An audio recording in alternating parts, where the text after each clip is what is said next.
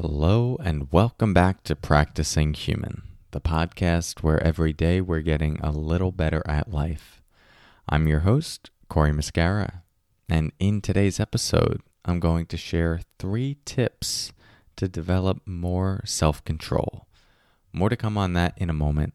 First, let's settle in together with the sound of the bells.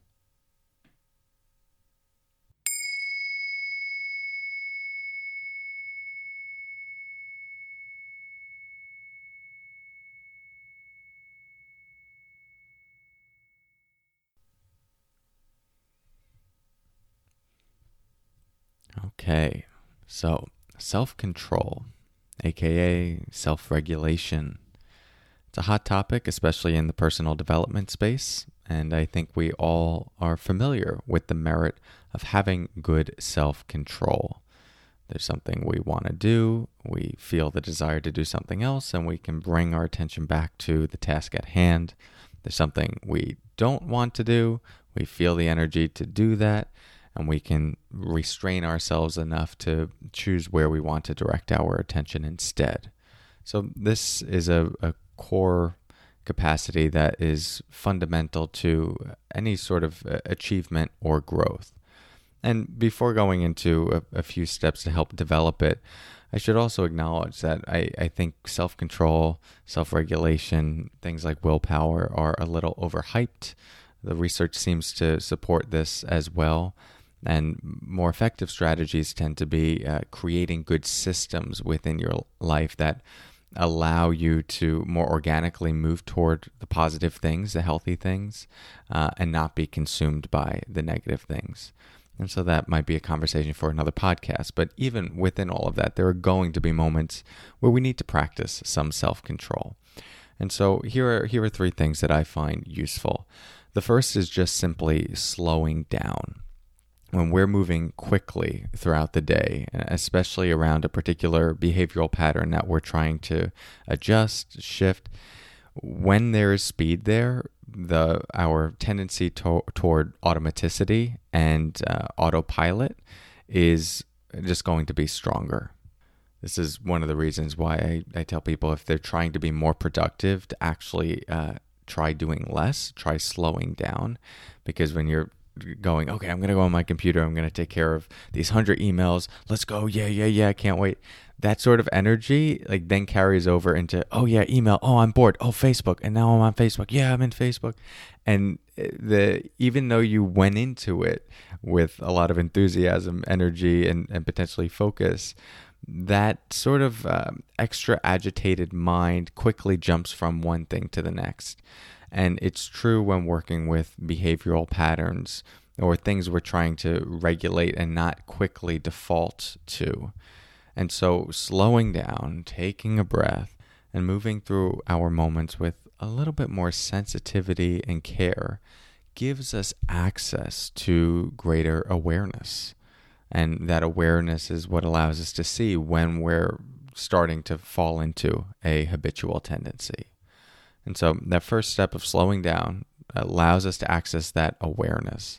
And so then we find ourselves in that moment of wanting to engage in whatever it is the, the food, the behavior, the saying the thing we know we shouldn't say. And so we've caught ourselves. We're, we're, we're aware enough to stop. We've slowed down, access that awareness. We've stopped now. And so step two, the, the training is really just being able to feel without reacting. Now, this is where a meditation practice comes in in a very big way because you're training that stillness for however long you're you're sitting down. You're practicing, let's say, being with the breath. You feel all the urges to move, go somewhere else, scratch an itch. You're just breathing through it and cultivating an awareness of the entire system in a non-reactive way. And so that lends itself uh, very beautifully and practically to real life and to those moments.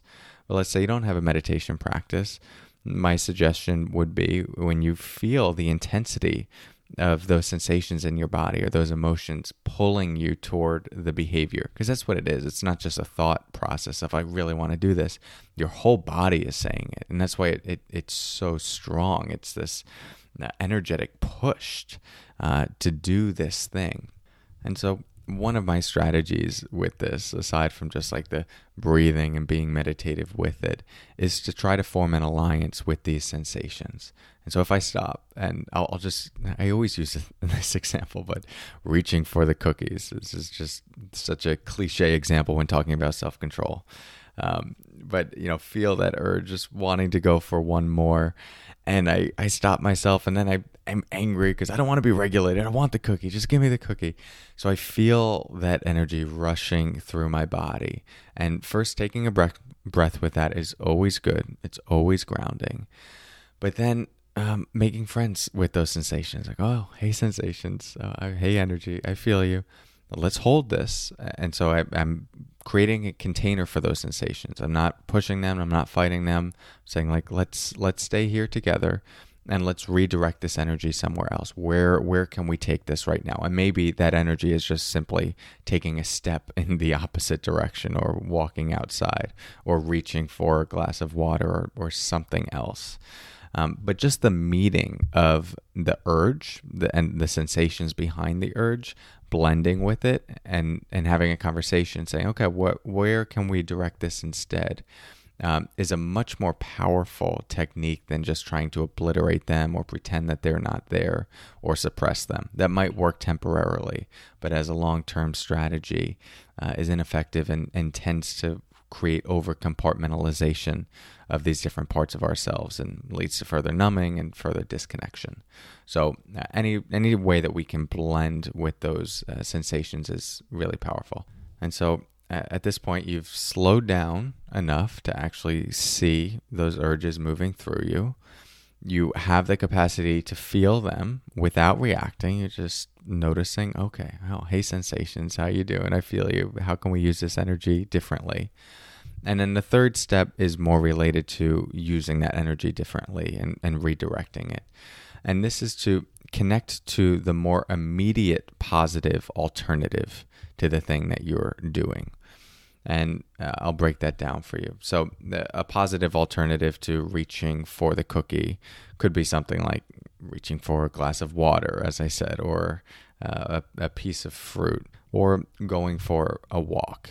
But we all know these things are far, well, they tend to feel far less compelling than the thing we want in that moment.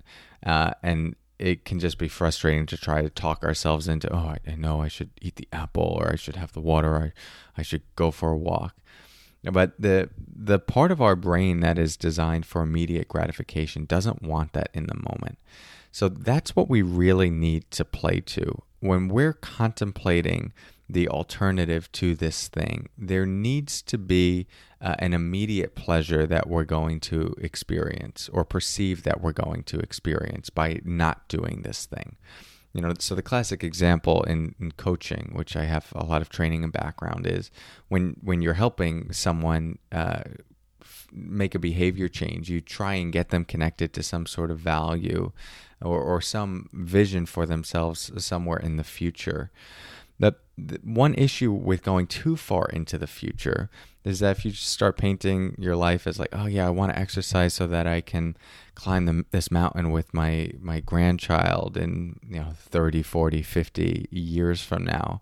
It's good when you're in the chair contemplating it, but when it comes to those moments of like getting off the couch to actually go to the gym or or work out, it's not that motivating because it's just easy to go, all right, I'll start tomorrow. I'll start the next day. It's so distant from here that we can't connect to the motivating energy as easily. However, if instead you were inspired by how you were going to feel in a half an hour, it's like I'm sitting on the couch right now, I feel lazy, I don't feel good, but I know when I go to the gym, I'm going to feel more light, I'm going to feel more energized, my skin's going to look good, I'm going to want to move, the rest of my day is going to go well. You start pondering that, that makes you feel a little bit more positive and enthusiastic, and that's going to be more of a draw for these uh, immediate uh, shifts that we're trying to cultivate. And so the same is true with the cookies there might not be a positive alternative that is as tasty as the cookie. But if I start contemplating, you know, in a minute or two minutes, I'm going to feel good about myself that I didn't go for that one more cookie. I know the urge is going to pass. I know I really want it right now, but you know, when I'm walking outside 3 minutes from now, 4 minutes from now, I I'm gonna feel proud of myself. I'm gonna feel lighter in my body because I didn't go for that extra sugar. Uh, I'm going to feel more uh, good energy in my body to do the other things that I want to do throughout the day. So when I start contemplating those things in my very immediate future by not doing this one thing, that enthusiasm allows me to let go of some of the enthusiasm I feel for the thing that I most want in this moment. And if you really break it down, we're just working with pleasure and pain. That's how the brain is programmed. If it perceives more pleasure with something and less pain, it's going to do that. And in those moments, it perceives more pleasure with going to the cookie. But if you start contemplating that you're not going to feel good and that actually in three or four minutes you'll feel really good if you don't go for this, you'll be proud of yourself and all these other positive things, now there's more pleasure associated with that and more of an intrinsic pull toward that. So, three steps for self control slow down enough so that you can cultivate an awareness of when these things are happening. Practice feeling without reacting and getting acquainted with those sensations.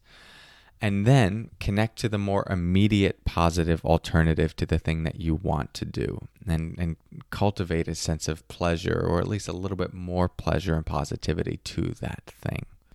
Of course, you don't have to apply this consciously to everything that you're trying to change. But if you look at most of the times that you're practicing self control, these three things will be at play to, to some extent. So something that you could bring a little bit more awareness to throughout your day.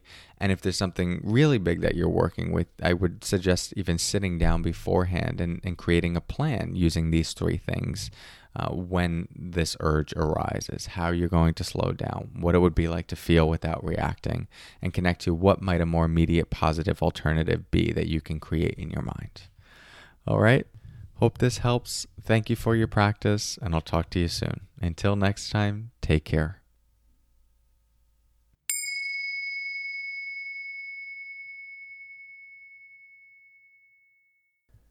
Hey, in case you weren't aware, I'm now also offering free daily inspirational teachings and texts uh, via text message and audio message. This is a, a, more intimate way for me to connect with you all.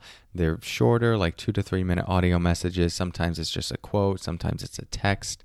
Uh, but it goes out each day and it goes out via text. So it goes right to your phone rather than having to go into an app. And it's part of my initiative to have more resources and more ways of offering my teachings uh, to people for free. And I'd love for you to be a part of it if you're not already. Uh, it's very simple. All you do is just text uh, the word podcast to this number 1 631 305 2874. 1 631 305 2874. Just text the word podcast to that number, and then you'll be part of it. And a daily text will probably start coming either that day or the next day. And that does go directly to me, so I will respond uh, at the very least to the first text you send. So looking forward to seeing you there. Also, a separate number that you can text. This is if you want to get some uh, follow up resources like guided meditations, book recommendations, app recommendations. Uh, we have all of that to go alongside this podcast. So, especially if you're trying to start a meditation practice, these are some great early resources for you. For that, just text your email address to this number 1 631 337 8298. 1 631 337 8298. And that will send an automated email to your inbox with all of those resources.